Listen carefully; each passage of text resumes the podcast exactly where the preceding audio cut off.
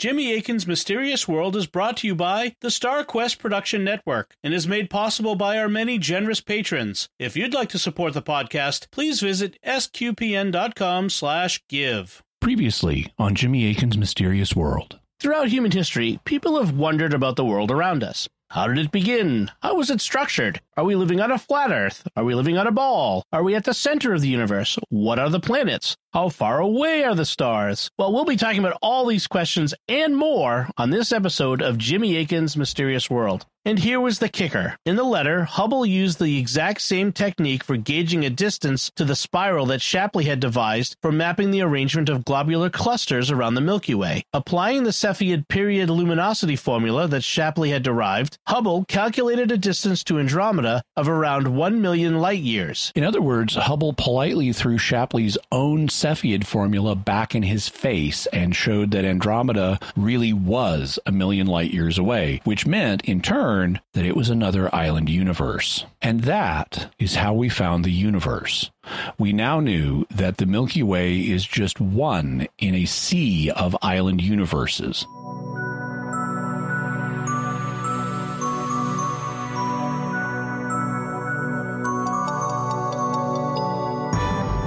You're listening to episode 245 of Jimmy Akin's Mysterious World, where we look at mysteries from the twin perspectives of faith and reason. In this episode, we're talking about how the universe began.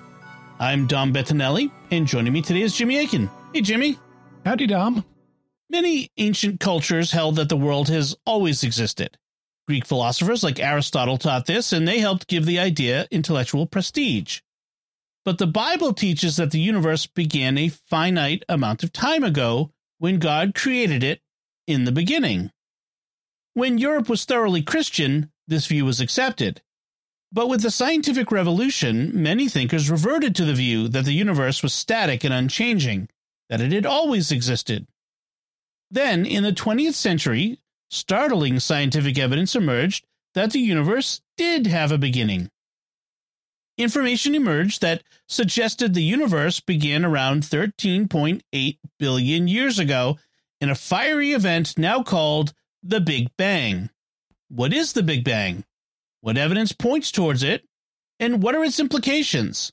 That's what we'll be talking about on this episode of Jimmy Akin's Mysterious World. Jimmy, this episode is a sequel to episode 206 on how we found the universe to set the stage, tell us about that episode and how this one will be different. In episode 206, we told the story of how we determined the overall structure of the universe.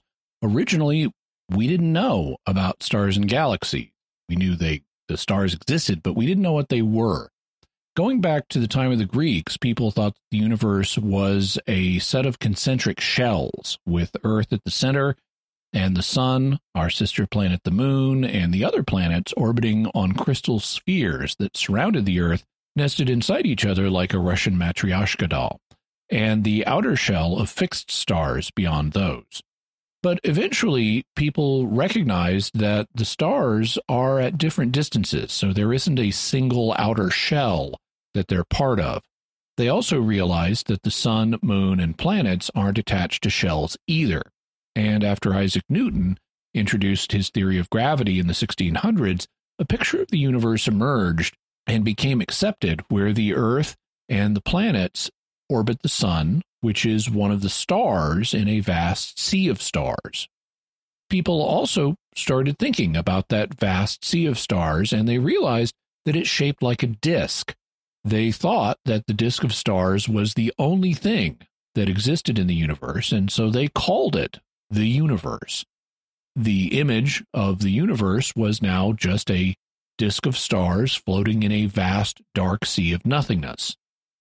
Except there were these little fuzzy patches of light in the sky known as nebulas, and some of them were spiral in shape. Into the 20th century, there was a debate about the spiral nebulas. Were they objects here in the universe, the disk of stars, you know, with us? Or were they far outside the universe? Were they island universes of their own?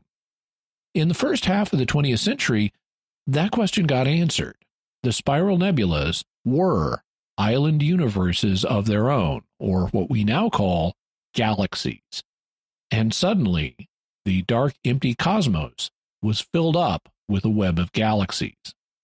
But one thing that many astronomers were still assuming about the universe was that it was infinite in space and time.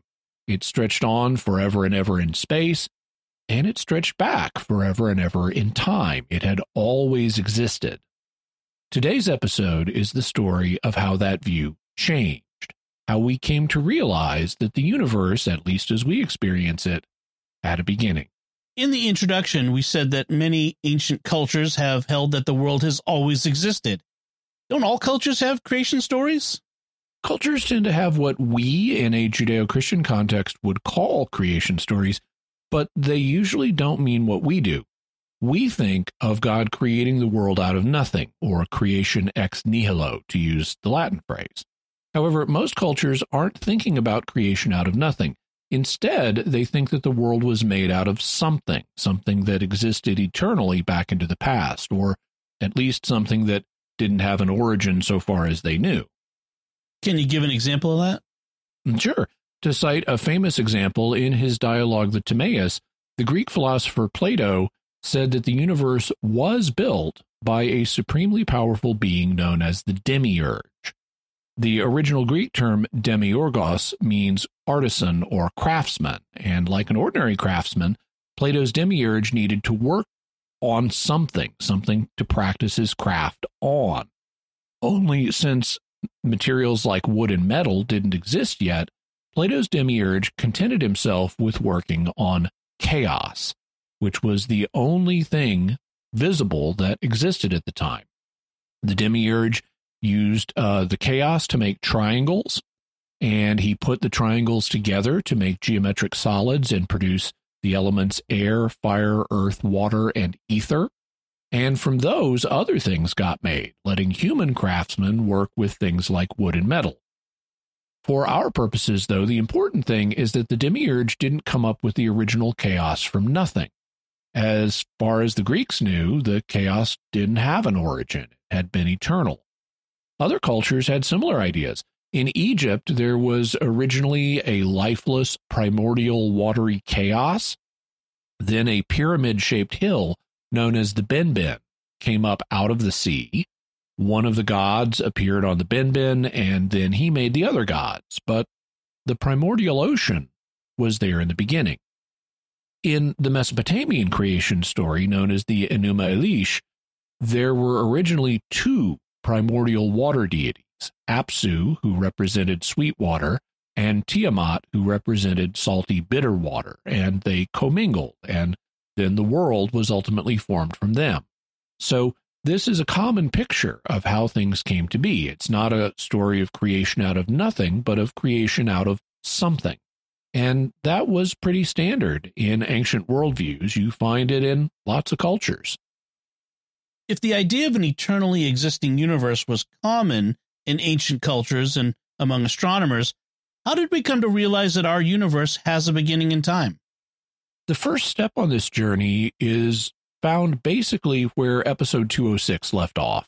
You'll recall that in the 1920s, there was an astronomical event known as the Great Debate about the structure of the universe.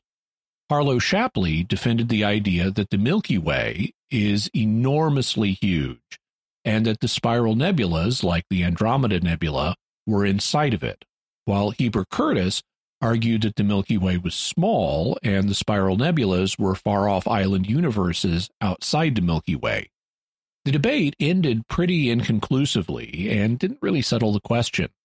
Curtis had some good arguments for the spiral nebulas being outside the Milky Way, but there was also a really good counter argument at the time.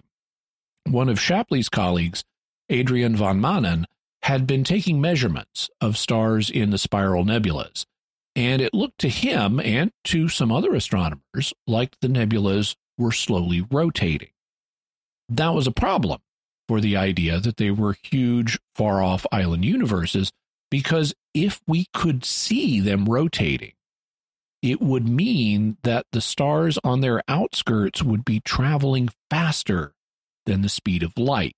which Albert Einstein's new theory of relativity said couldn't happen. So many astronomers thought that the spiral nebulas must be close by. They must be smaller objects that are here in the Milky Way if we can see them rotating. It later turned out that the apparent rotation was just an optical illusion, but they didn't know that at the time, and so the issue remained unsettled. What finally settled the matter? A measurement taken by Edwin Hubble in 1924. He found a star in the Andromeda Nebula that he could measure the distance to and it suggested that the Andromeda Nebula, now called the Andromeda Galaxy, was a million light years away, far outside the Milky Way. Later, it was discovered that the Andromeda Galaxy is around two and a half million light years away, so even further. Hubble even used a technique that Shapley himself had used for measuring stellar distances, and so Shapley had to conclude that Hubble was right. Hubble sent him a letter announcing the finding, and as Marcia Bartusiak writes in her book, The Day We Found the Universe, Shapley, upon reading the letter, immediately grasped that Hubble's finding spelled doom for his cherished vision of the cosmos. Harvard astronomer Cecilia Payne happened to be in Shapley's Harvard office when Hubble's message arrived. He laid out the two pages to her and exclaimed, Here is the letter that has destroyed my universe. So, even though the great debate was long over, the issue was finally settled, and we now knew that we are living in a universe filled with galaxies. When did the idea start to emerge that the universe had a beginning? The groundwork for this had already been laid, uh, some of it way back in time.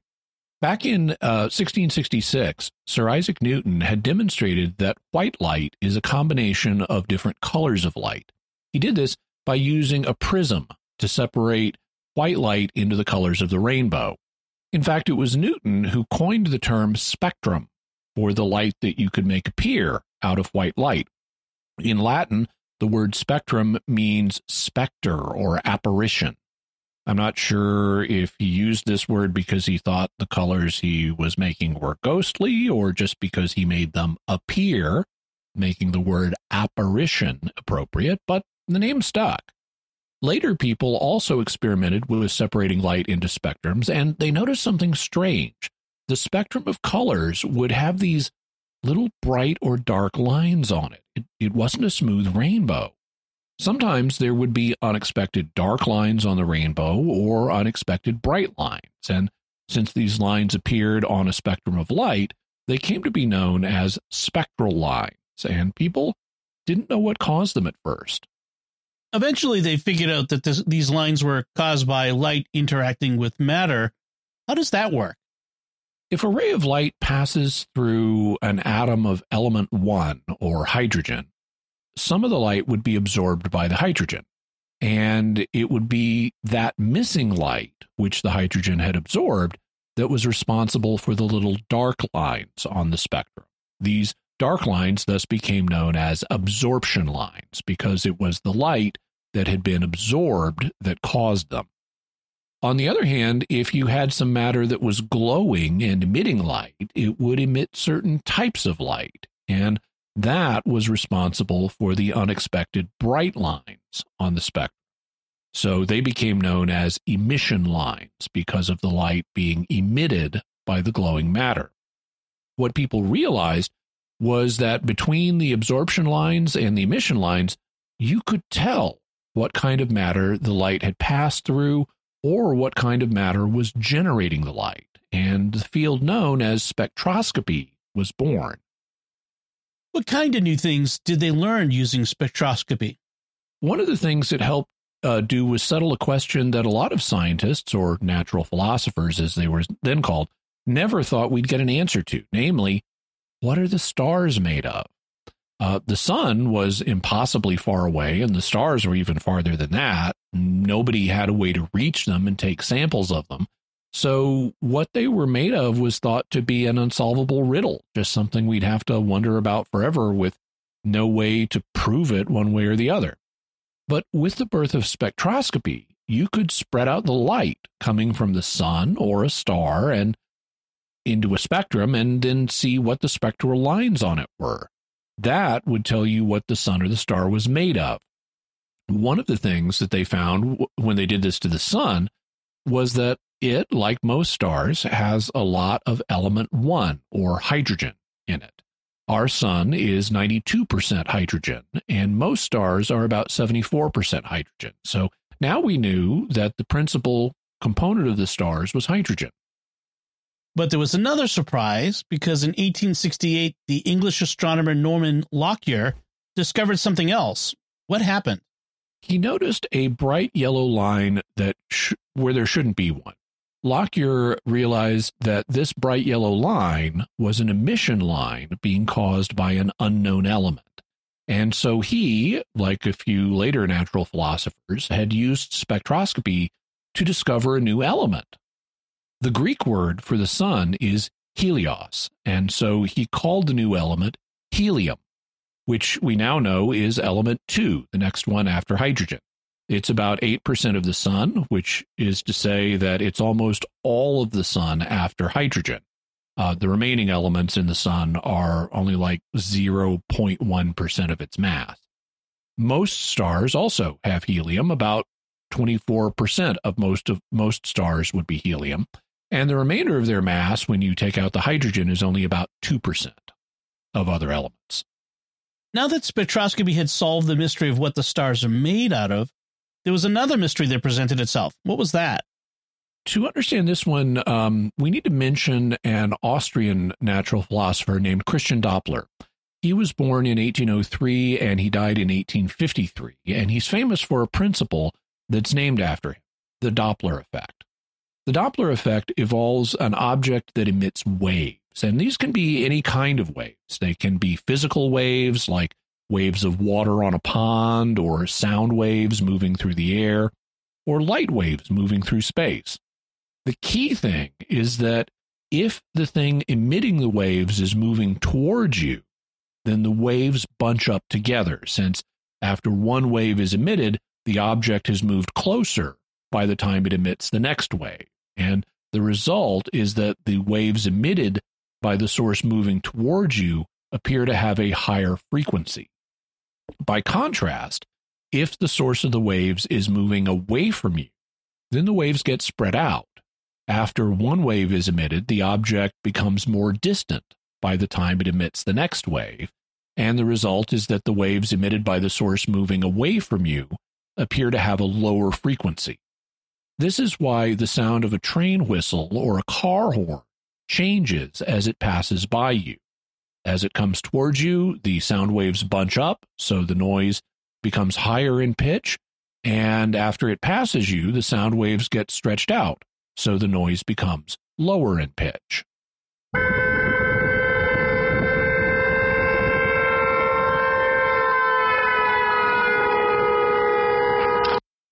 Why is that important for our purposes?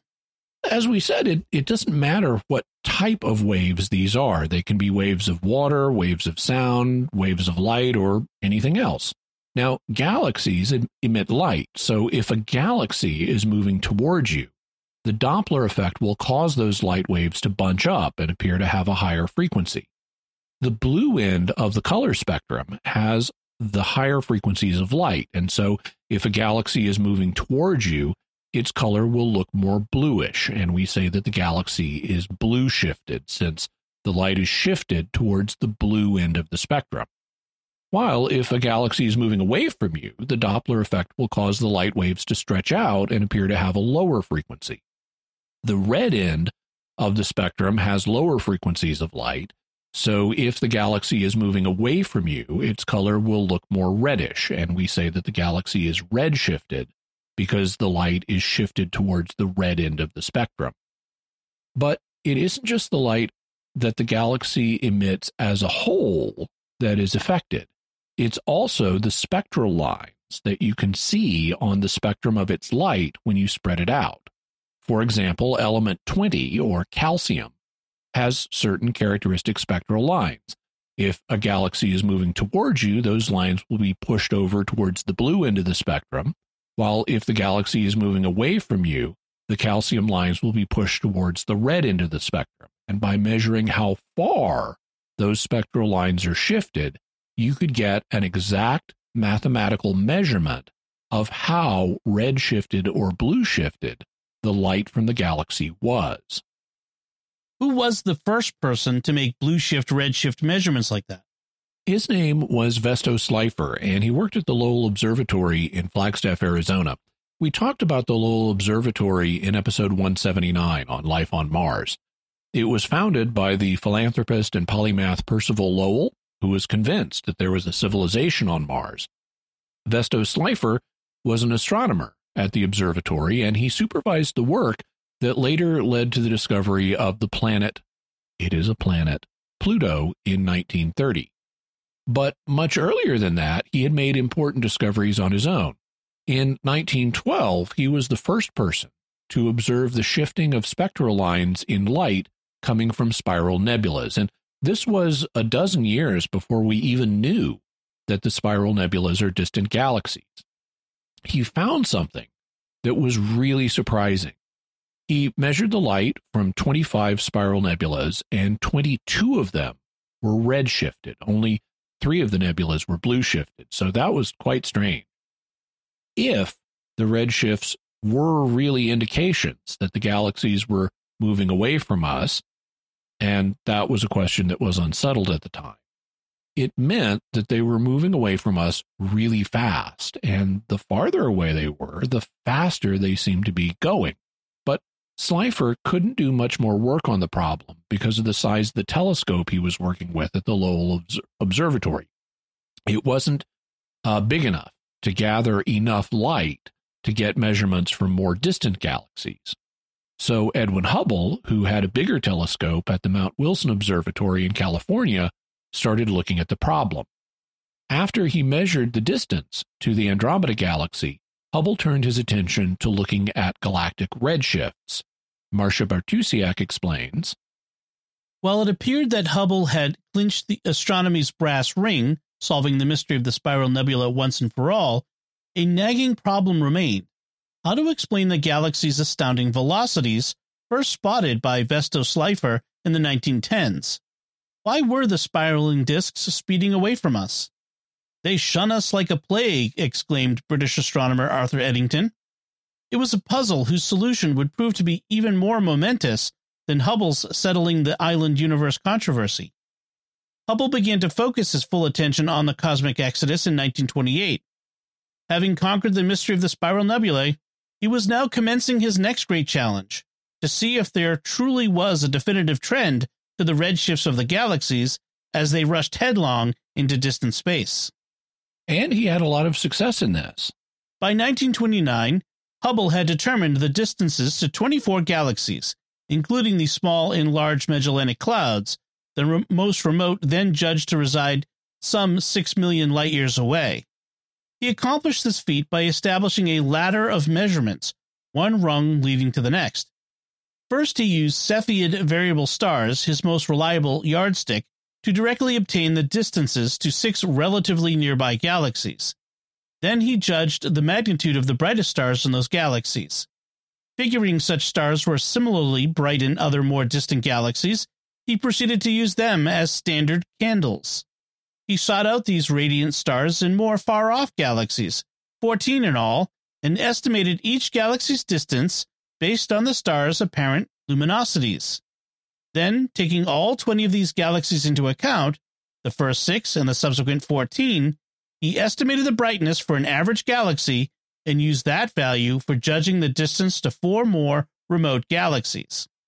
Hubble then plotted the distance to the galaxies against how redshifted they were, and he found that the data points fell along a neat line on the graph. So it looked like there was some kind of cosmic law at work. You don't get findings that are that consistent from a random process. It looked like there was a direct relationship between how far a galaxy was and how redshifted it was if, and this was still an unsettled question, if the redshifts redshifts represented actual motion, then the farther away a galaxy was, the faster it was moving away from us. Bartusiak explains. What Hubble saw was a definite pattern to the galaxy's retreat, a rule that was simple and yet so elegant. the velocity of the galaxies was found to steadily increase, rise in a linear fashion, as scientists say, as astronomers peered ever deeper into space. At double the distance, a galaxy's speed doubles as well. A galaxy 10 million light years away travels twice as fast as a galaxy 5 million light years distant. Hubble also calculated the rate of that increase. This number has since been amended as better and better measurements were made over the years, but at first Hubble found that for every million parsecs outward, around 3 million light years, the velocity of a galaxy increased by 500 kilometers per second. He referred to this factor as k, the same term introduced by others in earlier analyses. By the late 1930s, though, astronomers were regularly referring to it as h, Hubble's constant, later shortened to the Hubble constant. When Hubble published his results, he became famous for this too. It was his second big discovery. And for many years, he got basically all of the credit for it, even though Hubble was building on the work of Vesto Slipher. It was Hubble who got the attention. This was partially because of Hubble's own self promotional efforts. For example, in 1930, the Dutch astronomer uh, Willem de Sitter was writing an article in which he mentioned the distance redshift relationship. De Sitter had previously proposed that relationship himself, but Hubble immediately sent him a letter reminding him that the work verifying this relationship had been done at the Mount Wilson Observatory, meaning by Hubble himself. Marcia Bartusiak writes Hubble conveniently forgot to tell De Sitter that most of the galaxy velocities he first drew upon in his 1929 paper were actually Slipher's data, which Hubble used without direct citation or acknowledgement, a serious breach of scientific protocol. Hubble partially made up for this nefarious deed by briefly referring in his next big paper on the redshift law, published in 1931, to the great pioneer work of V. M. Slipher at the Lowell Observatory. More gracious amends were made in 1953. That year, as Hubble was preparing a talk on the law of redshifts to be given in England, he wrote Slipher asking for some slides of his first 1912 spectrum of the radial velocity of the Andromeda Nebula. And in this letter, at last, gave the Lowell Observatory astronomer due credit for his initial breakthrough, albeit more than two decades late. I regard such first steps as by far the most important of all, wrote Hubble, once the field is opened, others can follow. Privately, Slipher was bitter that he didn't get more immediate public credit, but was too humble and reserved to demand his share of the glory in 1929. He was at least honored by his peers for his contributions. The Royal Astronomical Society presented its highest award, the Gold Medal, to him in 1933. Fortunately, the role of Vesto Slipher has come to be more recognized with time, and Today, he's given credit for the pioneering work he did in the field.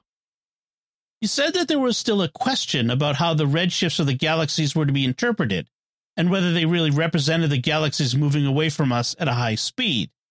Why were people in doubt about this, and what else did they think might explain the redshifts? The Doppler effect had only been discovered less than a century before, so it was still new, and people could imagine other possible explanations for why the redshifting might occur, things other than the Doppler effect might be responsible for it.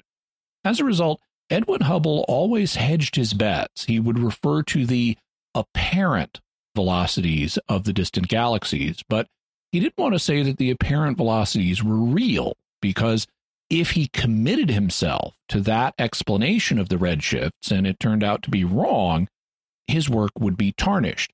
So he always referred to the fact of the redshifts, but left open the interpretation of why the redshifts existed. Marcia Bartusiak explains uh, the perplexity at the time. What did it all mean? What was causing the galaxies to flee from the Milky Way in such a methodical way? Were these swift velocities even genuine? It was easy to equate the redshifts with velocity, as that was the simplest interpretation and the most straightforward way to talk about the phenomenon in scientific papers. Everyone used the terms interchangeably. But perhaps some new law of physics was at work, and the galaxies weren't truly racing away after all. Maybe the retreat was entirely a chimera. they had some reason to be suspicious. For example, they knew about one galaxy that appeared to be receding from us at 20% the speed of light, which is astonishingly fast. But the main problem was that it might be something other than the Doppler effect causing the redshifts. There might be some additional undiscovered law of nature causing them. When it came to what that was, or might be, there were a variety of proposals. For example, uh, Willem de Sitter had some interesting ideas about the way space worked, and these might affect things. In a 1929 paper, Hubble discussed this possibility. The outstanding feature, he wrote, is the possibility that the velocity distance relation may represent the de Sitter effect, the most active model then in play. Maybe the light waves were lengthening as they traveled, setting up the illusion of movement. Or maybe matter was truly scattering outward due to the weird nature of de Sitter space.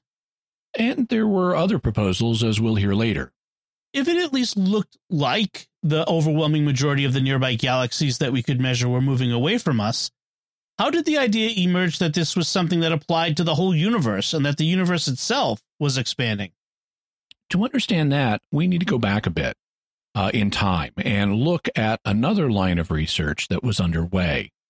In 1905, Albert Einstein had published four revolutionary papers. The papers were so revolutionary with such far reaching implications, and they came out so fast that 1905 is referred to as Einstein's Annus Mirabilis, or Miracle Year. One of the papers uh, introduced Einstein's theory of special relativity. And 10 years later, in 1915, he followed this up with a more general theory, known appropriately enough as the general theory of relativity. But general relativity was unproven at the time. One of the mysteries that had been bothering astronomers was that the planet Mercury didn't seem to be orbiting the sun the way Isaac Newton's law of gravitation predicted.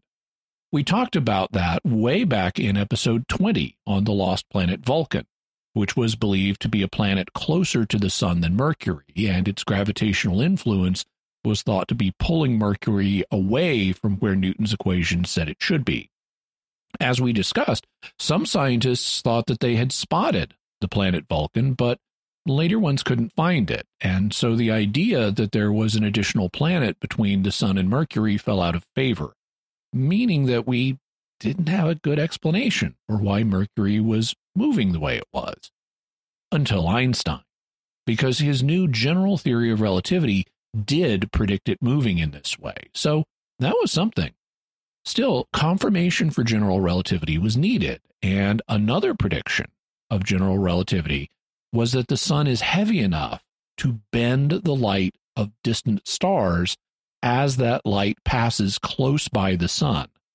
And that's the principle behind what is now known as gravitational lensing. Well, in 1919, the British astronomer Sir Arthur Eddington was able to view an eclipse of the sun, and his observations showed that the sun does indeed bend the light of distant stars. So general relativity was confirmed. Shortly after this, a Russian mathematician named Alexander Friedmann uh, was exploring the mathematical implications of general relativity.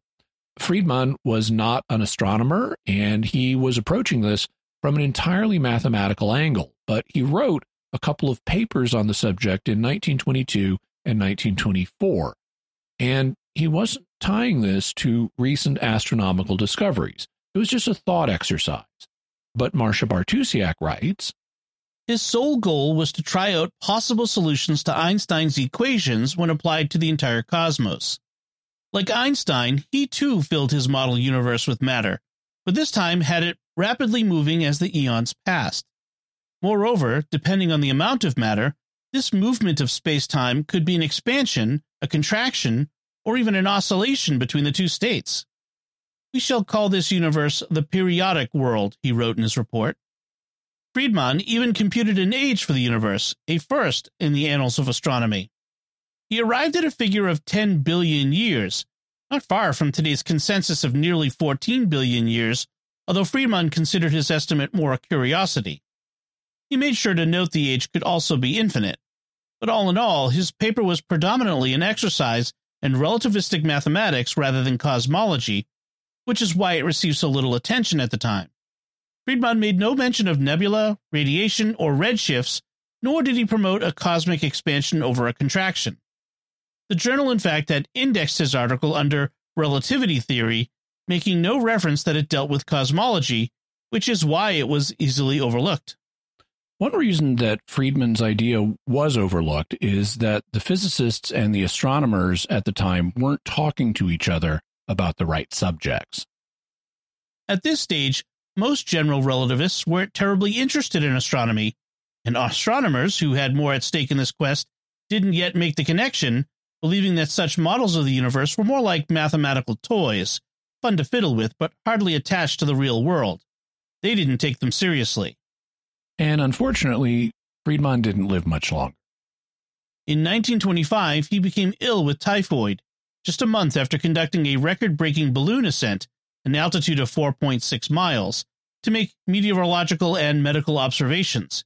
He soon died at the age of 37.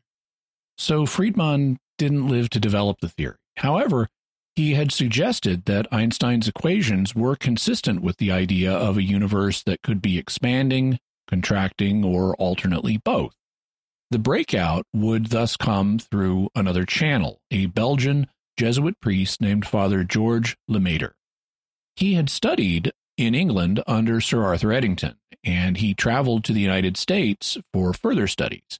He was interested in the right questions, linking the worlds of general relativity with astronomy. He made sure to attend the 1925 Washington meeting of the American Astronomical Society and was in the audience when Henry Norris Russell read Hubble's paper on the existence of other galaxies.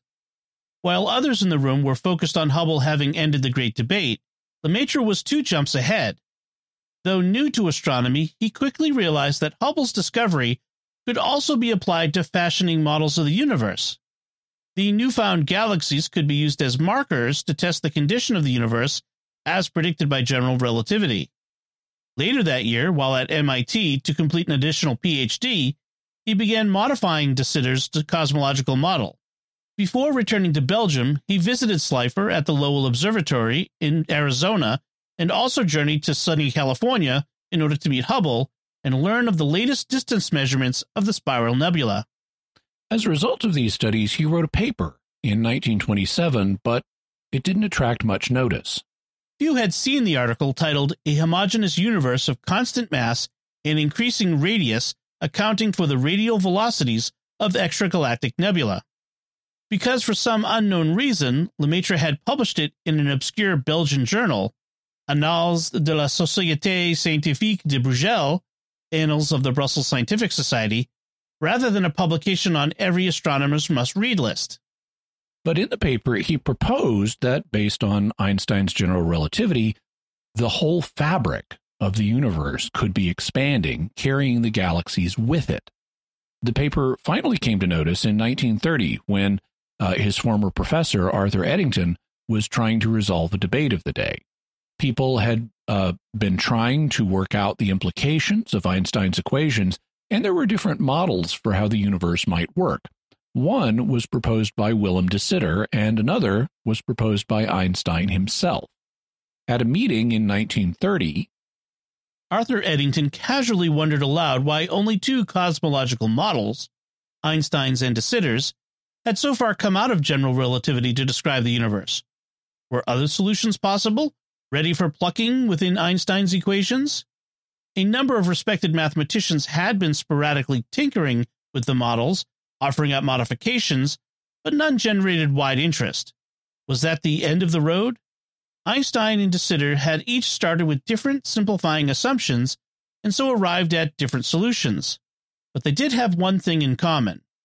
Both took for granted that the overall structure of space time was static, fixed, and rigid.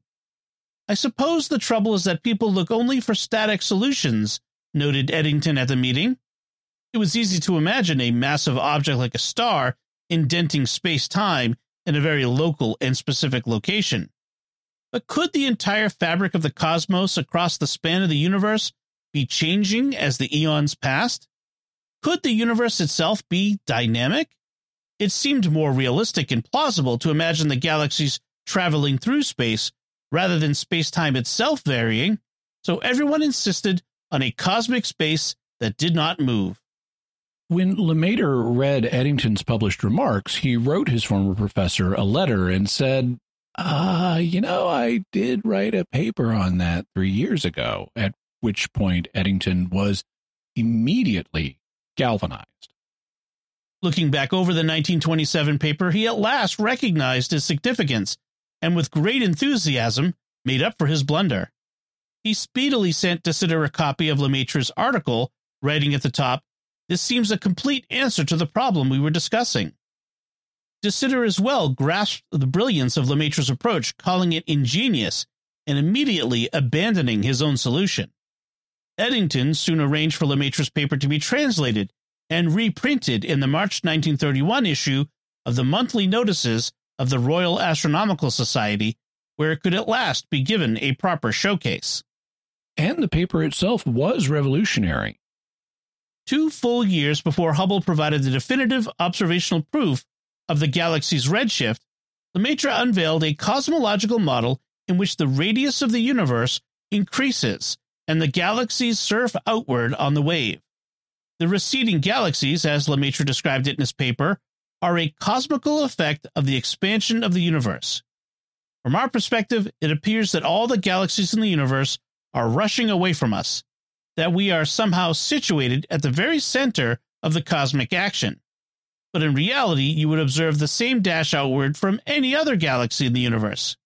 Lemaitre was the first to say directly that the galaxies are fleeing from us because space time at each and every point throughout the cosmos is continually stretching.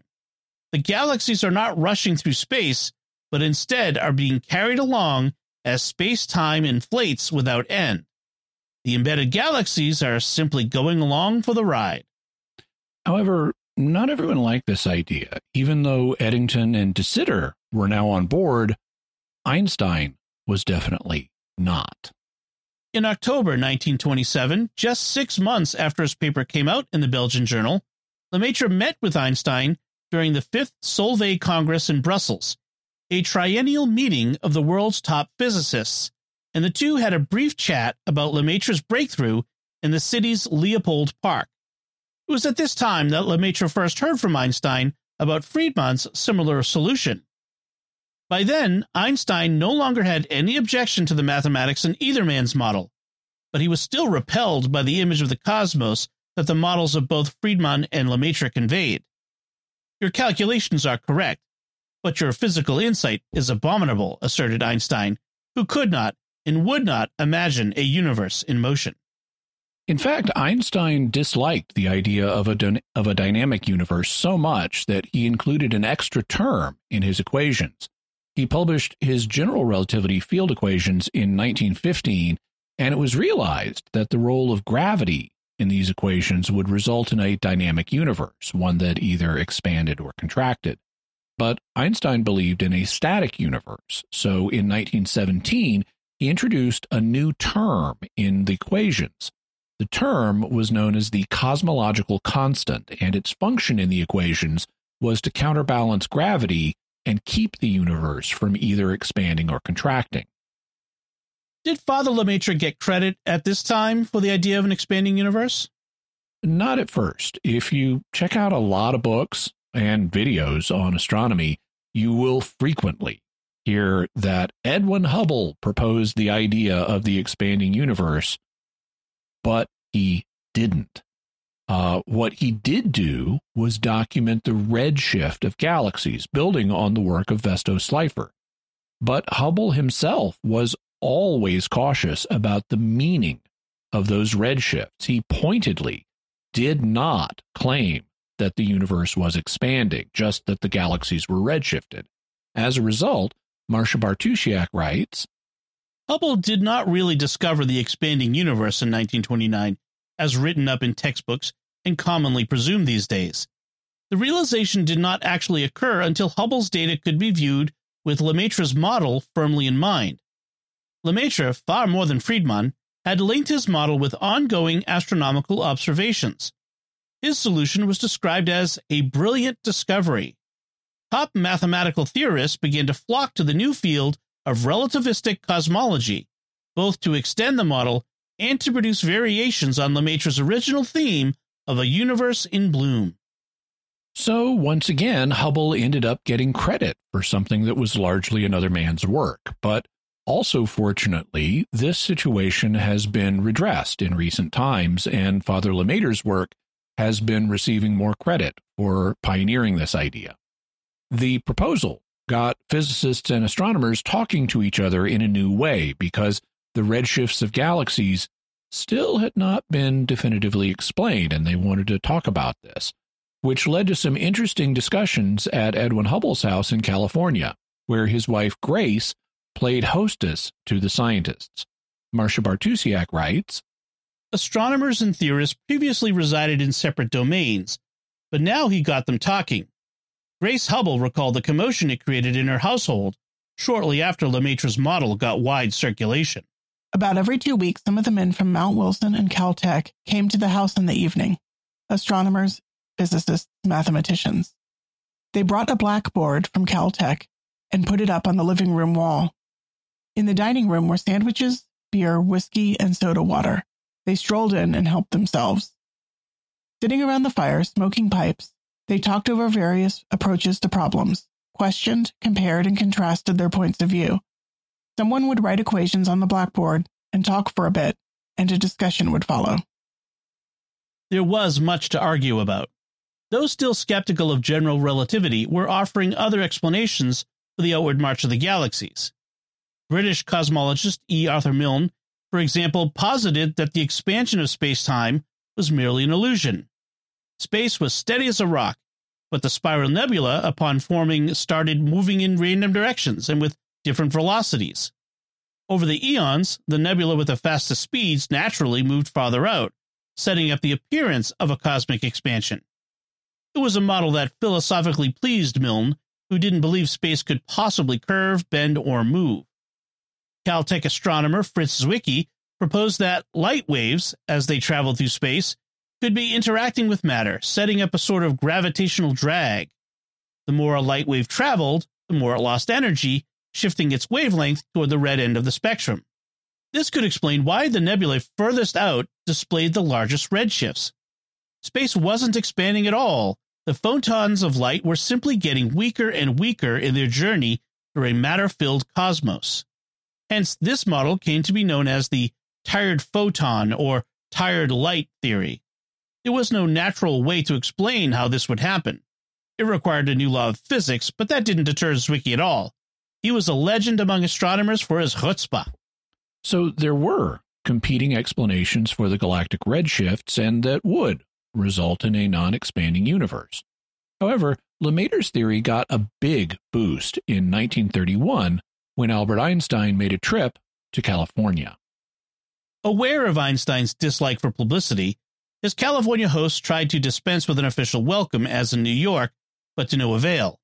Upon docking in San Diego on New Year's Eve, the German visitors had to endure four hours of speeches, presentations, tours, and a radio talk. Only after all the hoopla had ceased were Einstein and Elsa finally taken northward by car, eventually settling into a small Pasadena bungalow specially renovated and furnished for their stay. And a few days later, in Pasadena, near the Mount Wilson Observatory, Einstein did something startling. Up to this point, he'd been very wary of considering a universe in restless motion, curtly dismissing the models fashioned by both Friedmann and Lemaitre. Einstein by far preferred a universe that stayed put. But on that day, he at last conceded that the secret of the cosmos had undoubtedly been revealed by Hubble's observations. Einstein at last let go of his spherical universe. A gasp of astonishment swept through the library according to an Associated Press reporter in attendance. At a follow up session a week later, Einstein went further and announced that the redshift of distant nebulae has smashed my old construction like a hammer blow, swiftly swinging down his hand to illustrate the point to his audience. Einstein, at this stage, recognized that he no longer needed his cosmological constant to describe this dynamic universe. His original equations could handle the cosmic expansion just fine, which pleased him immensely. From the start, he had had qualms about the ad hoc addition, believing the constant tarnished the formal beauty of his theory. Tacking on the extra term, he reportedly said, was the biggest blunder he ever made in his life. For many decades, it was regarded as Einstein's biggest blunder, and the cosmological constant was retired from the equations. But his blessing of the idea of a dynamic universe gave the idea more credibility, and this led to a natural question. If the universe is expanding, what does that say about how it began? Lemaitre submitted a short note to the journal Nature with the splendiferous title, The Beginning of the World from the Point of View of Quantum Theory.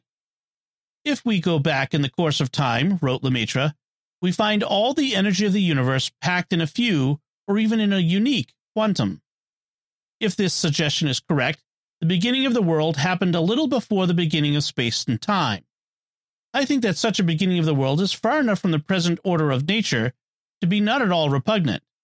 We could conceive the beginning of the universe in the form of a unique atom, the atomic weight of which is the total mass of the universe. This highly unstable atom would divide in smaller and smaller atoms by a kind of super radioactive process. He called his initial compact cauldron the primeval atom. Today's stars and galaxies, he surmised, were constructed from the fragments blasted outward from this original superatom. This idea fit with what was being learned about radioactivity in the mid 20th century. The nuclei of atoms are made up of protons and neutrons, but protons have a positive electrical charge, which means that they repel each other. Like if you hold the north or south ends of two magnets together, they repel each other. That means that the electromagnetic force of the protons in the atomic nucleus is trying to force them apart and blow up the atom. The reason they don't blow up is because there's a stronger force known as the strong nuclear force that holds them together. Also, the neutrons in the nucleus have a neutral charge and they serve as a buffer so that the protons aren't so closely packed. But the strong nuclear force is only so strong, and the neutrons can only do so much buffering. So if an atom gets really big, it gets unstable. That's why large elements like element 92 or uranium and element 94 are Pluto- or plutonium are radioactive and we can make nuclear reactors and bombs out of them because the atoms are so big that the protons don't like being jammed together and they get wobbly, unstable, and start spitting out nuclear particles, eventually turning into other more stable elements. So, if all of the protons and neutrons in the universe were collected into one big atomic nucleus, with electrons buzzing around it like a giant primordial atom, you can imagine how radioactive it would be. It would be begging to explode. And that's what Father Lemaitre proposed as responsible for the beginning of the universe. Still, not everyone was convinced. One person who was definitely not convinced was the British astronomer Sir Fred Hoyle. He believed that the universe did not have a beginning, that it was eternal.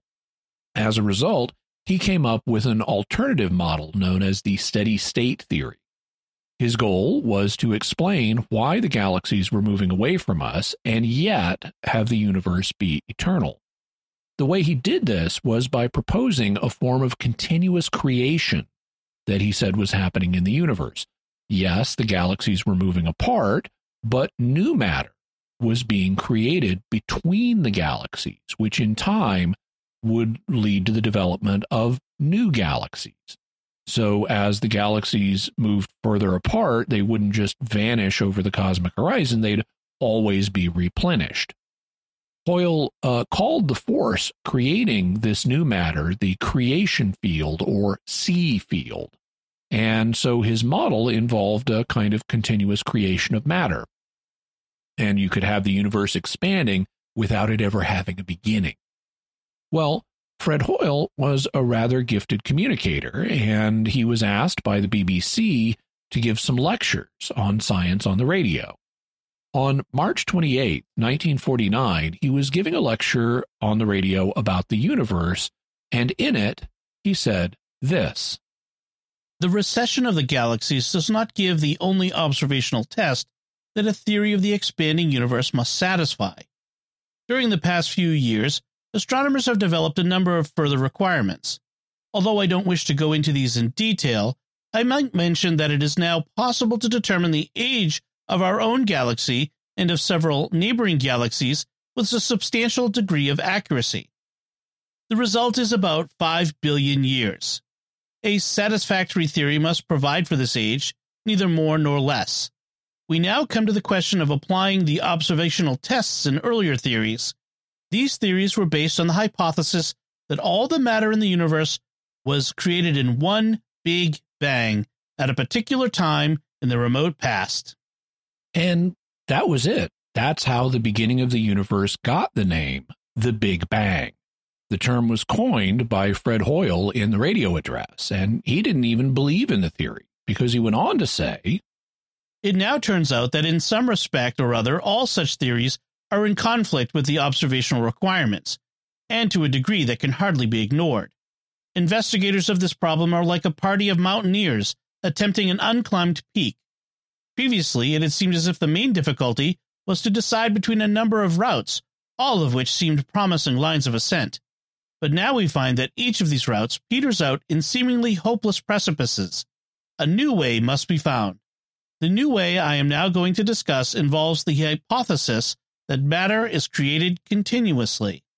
And he went on to describe his continuous creation theory uh, that would result in the universe having a steady state rather than a beginning. But the tide was turning against him. And in the 1960s, it turned decisively against him because in 1964, something unexpected happened. There were two scientists working for Bell Labs, Arno Penzias and Robert Wilson. They weren't doing anything connected with cosmology or the Big Bang. Instead, they were working on a device known as the Holmdel Horn Antenna in New Jersey. The purpose of the antenna was to be used in satellite communications and in radio astronomy, which is a kind of astronomy that studies stars by looking at the radio waves they emit, since radio waves are just a kind of invisible light. They're not in the set of frequencies we can see with our eyes, so they're not visible light, but they are on the electromagnetic spectrum. But Penzias and Wilson were having a problem. 1963. 30 year old Penzias and his 27 year old colleague Robert Wilson began work on a new antenna in New Jersey. Initially, they were only studying cosmic radio waves, but they would stumble on one of the greatest discoveries of all time. As they started to test their equipment, they detected an unexpected background noise. It was additional signal, and it appeared to be coming from the sky. We eliminated uh, very carefully the ground, even the solar system, because we did this winter to summer, seasonal variation, uh, man made uh, sources of uh, equipment. All these things were eliminated. In desperation, the two scientists began to wonder whether the strange signal might have another more earthly origin. They found there were pigeons roosting in the antenna, and it was covered with droppings. They wondered if the pigeons were the source of the strange signal. There was only one solution the droppings and the pigeons would have to go. We finally got around to removing the pigeon uh, droppings. We also had to remove the pigeons. That was a difficult problem because they turned out to want to come back and we mailed them off to another site. But even with the troublesome pigeons gone, the mysterious signal would not disappear. And so uh, we were left with the almost inescapable conclusion that uh, this radiation was coming from the sky. I could not account for it. The strange signal detected by Penzias and Wilson would turn out to be one of the most important scientific discoveries of all time. To understand the importance of what Penzias and Wilson had discovered once they cleared away the pigeon poop, uh, we need to talk for a moment about the science of the Big Bang. The original idea that Father Lemaître had, that the universe may have had a start with a single atom that exploded, had been discarded. Our whole universe was in a hot, dense state, and then expansion started, but the energy density was way too high for there to be a single organized atom with a single nucleus of protons and neutrons and electrons orbiting it. In fact, the energy density was far too high for there to be protons and neutrons at all. Um, we now know that protons and neutrons are made of smaller particles called quarks and gluons. And the energy density was so high that the formation of protons and neutrons had to wait until the expansion of the universe lowered the density to the point that gluons could start gluing quarks onto each other, producing protons and neutrons. So originally, there weren't protons and neutrons, there weren't atoms. After the protons and neutrons had formed, they still needed electrons to become atoms, and that took a while. If there weren't atoms yet, what was the universe like once the protons and neutrons formed? During this period, uh, the spaces between the protons and neutrons were filled with a plasma of electrons, a kind of particle soup. And light could not travel very far as a result because particles of light or photons interact with electrons. It would be kind of like shining a flashlight in a thick cloud of smoke. The light wouldn't get very far before it would be absorbed. So, for quite a while, the early universe was actually dark. In fact, it was dark for about 300,000 years. But then, 300,000 years after the Big Bang, when the universe was about the size of the Milky Way galaxy, the density became low enough that electrons could start attaching themselves to protons and forming atoms. Is that how we got all the elements that exist today? No, not all of them. Um, the original atoms that formed were all very simple. Uh, they were almost all element one or hydrogen, which has one proton and one electron. Or some of them were element two or helium, which has two electrons, two protons, and two neutrons. A very few atoms were like element three or lithium. This initial uh, formation of atoms in the wake of the Big Bang, or 300,000 years after the Big Bang, is known as Big Bang nucleosynthesis, and it's how we got the first batch of simple atoms. More complex atoms were formed later by stars, and that can happen in a number of different ways, which are known by names like stellar nucleosynthesis and supernova nucleosynthesis. But the original Big Bang nucleosynthesis basically gave us hydrogen and helium. In fact, the hydrogen atoms are so simple that when you drink a glass of water today, a lot of the H or hydrogen in the H2O that you're drinking are hydrogen atoms that were formed by the Big Bang nucleosynthesis. The same is true of the hydrogen atoms in the water in your body.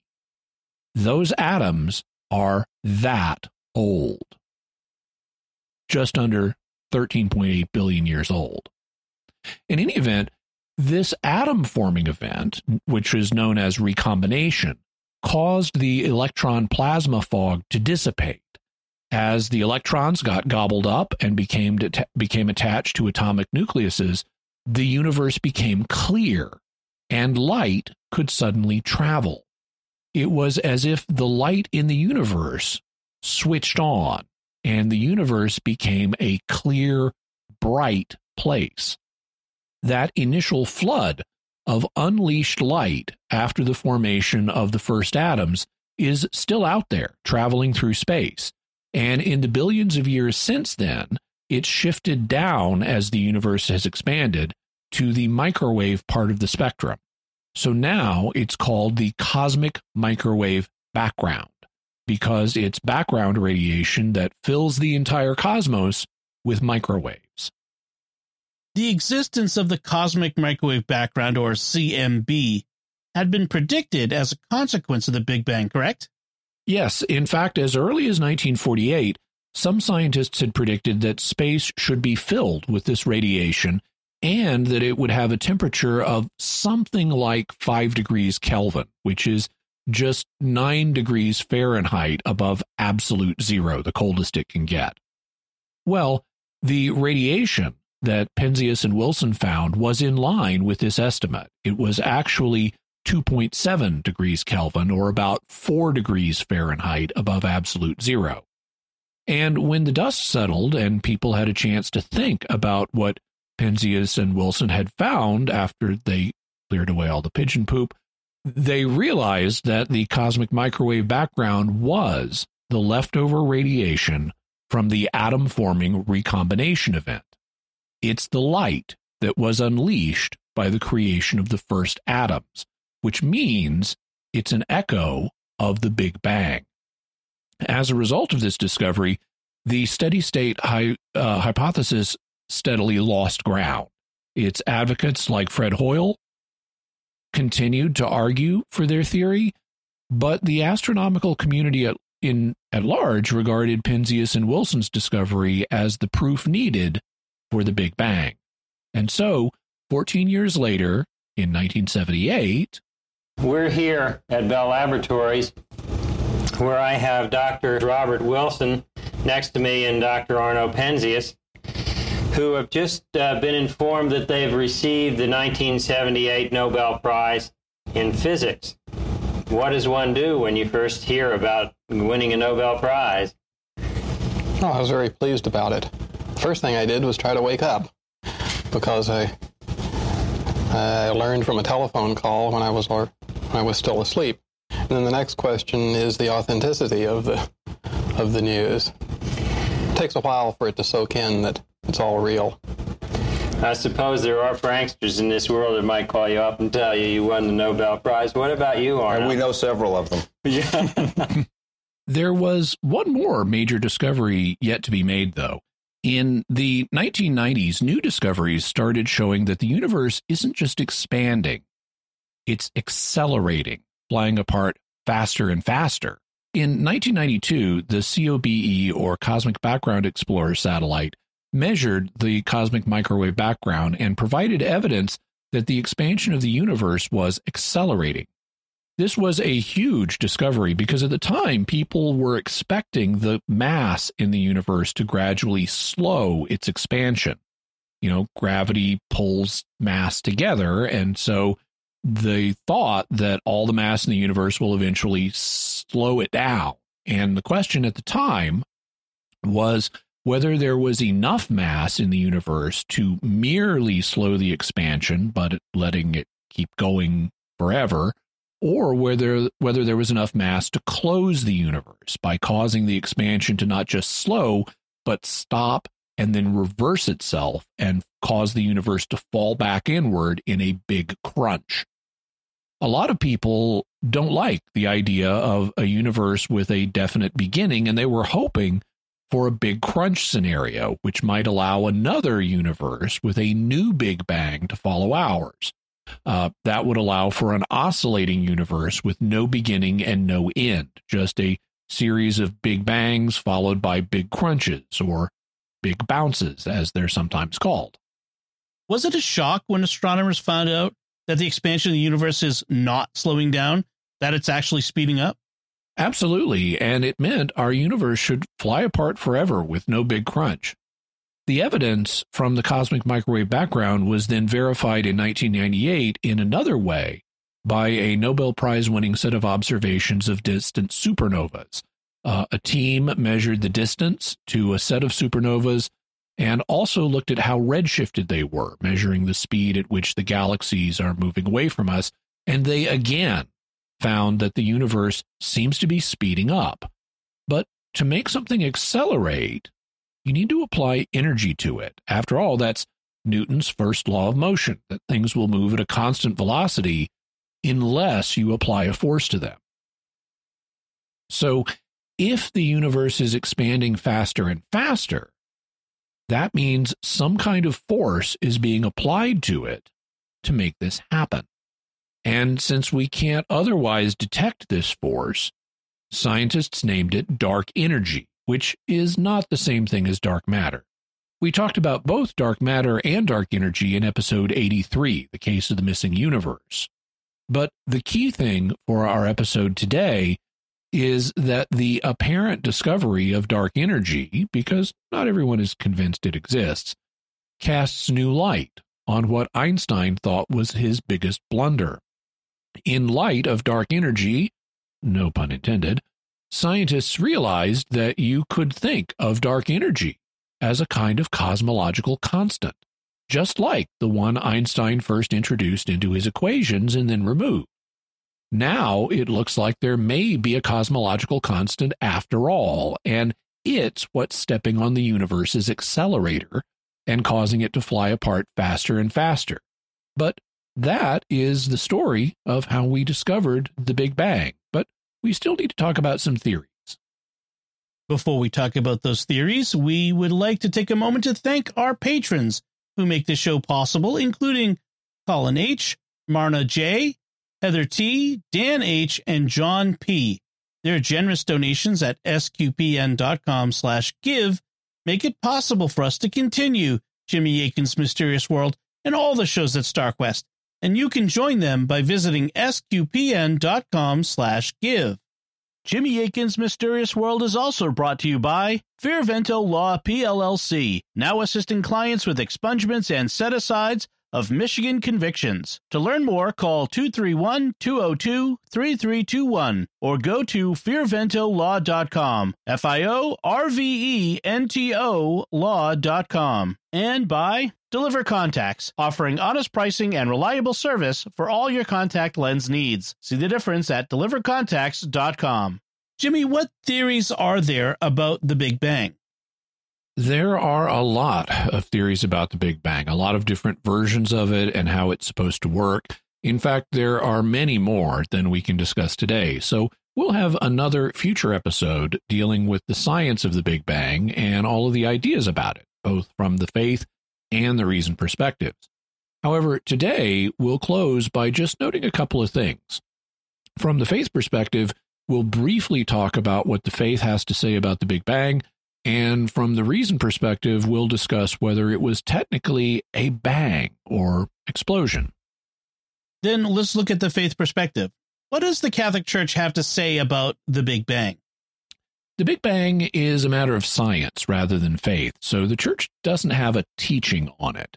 The Big Bang must stand or fall based on the scientific evidence and arguments. However, the Church does not have a problem with the idea of the Big Bang. According to the Catechism of the Catholic Church, the question about the origins of the world and of man has been the object of many scientific studies, which have splendidly enriched our knowledge of the age and dimensions of the cosmos, the development of life forms, and the appearance of man.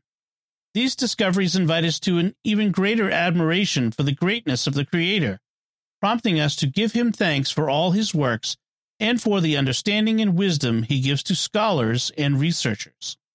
So the Catechism states that modern scientific studies, by which they mean the ones we've been talking about in this episode, have splendidly enriched our knowledge of the age and dimensions of the cosmos. While that doesn't teach that the universe is billions of years old, it is supportive of the idea. The church does not take a young earth creationism view of things, and we've talked about that on the program before you can go back and listen to episode number 119, episode number 120, and episode number 121 if you'd like to learn more about that, because we discussed the issue in depth. Also, Blessed Pope Pius XII was himself a big supporter of the Big Bang.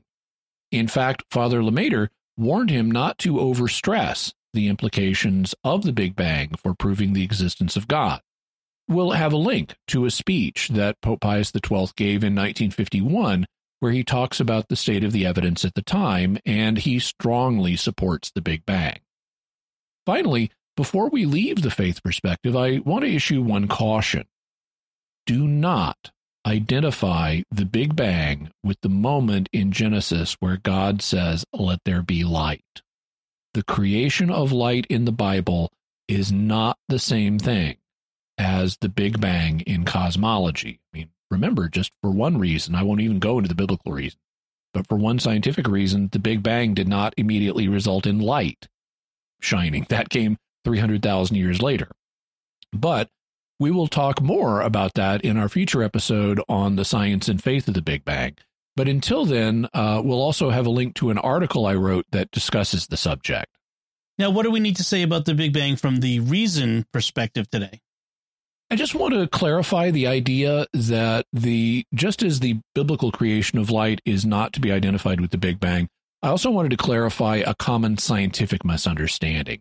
Fred Hoyle's name, the Big Bang, as catchy as it is, is actually somewhat misleading.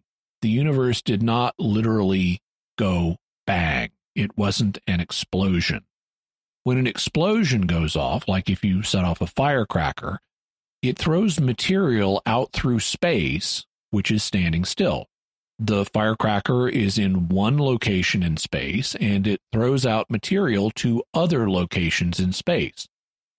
That is not what is happening with the beginning of the universe. As we discussed earlier, it isn't that the galaxies are moving through static, unmoving space. Instead, it's space itself that is expanding, and the galaxies are just being carried along for the ride. Rather than thinking of a firecracker, think of a balloon. If you put stickers on the surface of the balloon representing galaxies and you then blow up the balloon, you know, you, you inflate it, the skin of the balloon expands and the galaxy stickers move further away from each other as that happens. That is much more like the beginning of our universe. Rather than the Big Bang starting at a point in space, all of space, all of the currently visible universe, was originally compressed. And that space then started expanding like a balloon. So the Big Bang did not happen at the center of the universe. For all we know, there isn't a center to the universe. Instead, the Big Bang happened everywhere all at once, and it's still happening as the universe keeps expanding. Jimmy, what is your bottom line on the Big Bang in the beginning of the universe? The Big Bang is the proposal that the universe began in a hot, dense state and then began expanding. This proposal is scientifically well supported.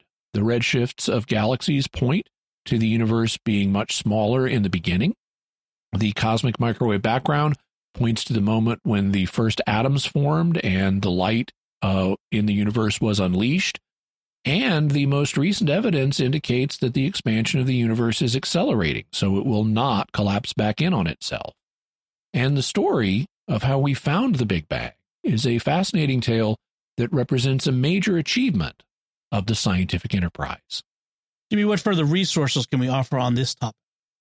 We'll have a link to Marcia Bartusiak's excellent book, The Day We Found the Universe, also information about spectroscopy, uh, an animation of the Doppler effect, also the car horn demonstration of the Doppler effect that we heard, info on Fred Hoyle's steady state model, a video about Penzias and Wilson's discovery, also an interview with them on winning the Nobel Prize, as well as my article on the Big Bang and apologetics, uh, Blessed Pius XII's uh, speech on creation and the Big Bang, an article discussing uh, Father Lemaître and his interactions with Pius XII, and also a statement by John Saint John Paul II on science, faith, and the Big Bang. So that does it, does it for us for this time. We would love to hear what your theories are about how we found the Big Bang. You can let us know by visiting sqpn.com or the Jimmy Akin's Mysterious World Facebook page, sending an email to mysterious at sqpn.com, sending a tweet to at mys underscore world, visiting the StarQuest Discord community at sqpn.com slash discord, or calling our mysterious feedback line at 619 738 4515. That's 619 738 4515. And I want to say a special word of thanks to Oasis Studio 7 for the video and animation work on this episode. They do really great work, and you can check it out at uh, youtube.com slash Jimmy Akin, which is my YouTube channel. Um, if you have a need for video and animation work to be done, be sure to contact Oasis Studio 7. And while you're at my channel, I am trying to grow it. We're working on getting up to 40,000 subscribers. So I would really appreciate it if you would uh, click the subscribe uh, button and hit the bell notification so that you always get a video notification, whether it's Mysterious World or one of the other videos that I release. And also thank you to Melanie for providing a bit of voice work in this episode. Really appreciate that. Yeah. So, so Jimmy, what's our next episode going to be about? Next week, we're journeying back to the world of the paranormal again for a two part look at the practice of dowsing. Uh, we're going to be joined by Dr. Paul Smith, who was one of the original government psychic spies as part of uh, the uh, Defense Department's Stargate remote viewing program. But the Stargate program didn't just use remote viewing, they also used dowsing to find targets for the government. Uh, Paul is a dowser, and next week he'll be telling us about his own experiences with dowsing, as well as the different kinds of dowsing that exist. The following week, uh, we'll be looking at dowsing from the faith and reason perspectives, and prepare yourself for a surprise. I was very surprised when I started researching the faith perspective and discovered what the Catholic Church has actually said about dowsing. Very interesting. I'm looking forward to that. Folks, be sure to get your very own Mysterious World t shirt or mug or more in our merchandise shop at sqpn.com slash merch. You can find links to Jimmy's resources from our discussion on our show notes at mysterious.fm slash 245. And remember, to help us continue to produce the podcast, please visit sqpn.com slash give. Jimmy Akin's Mysterious World is also brought to you in part through the generous support of Aaron Ferguson Electric and Automation at aaronv.com, A-A-R-O-N-V.com, making connections for life for your automation and smart home needs in North and Central Florida. And by Catechism Class, a dynamic weekly podcast journey through the Catechism of the Catholic Church by Greg and Jennifer Willits. It's the best book club, coffee talk, and faith study group all rolled into one. Find it in any podcast directory. Until next time, Jimmy Akin, thank you for exploring with us our mysterious world. Thanks, Dom. Once again, I'm Dom Bettinelli. Thank you for listening to Jimmy Akin's Mysterious World on StarQuest. If you've enjoyed Jimmy Akin's Mysterious World, you'll also enjoy another StarQuest network show, The Secrets of Technology. Find it wherever you can find podcasts or at sqpn.com slash technology.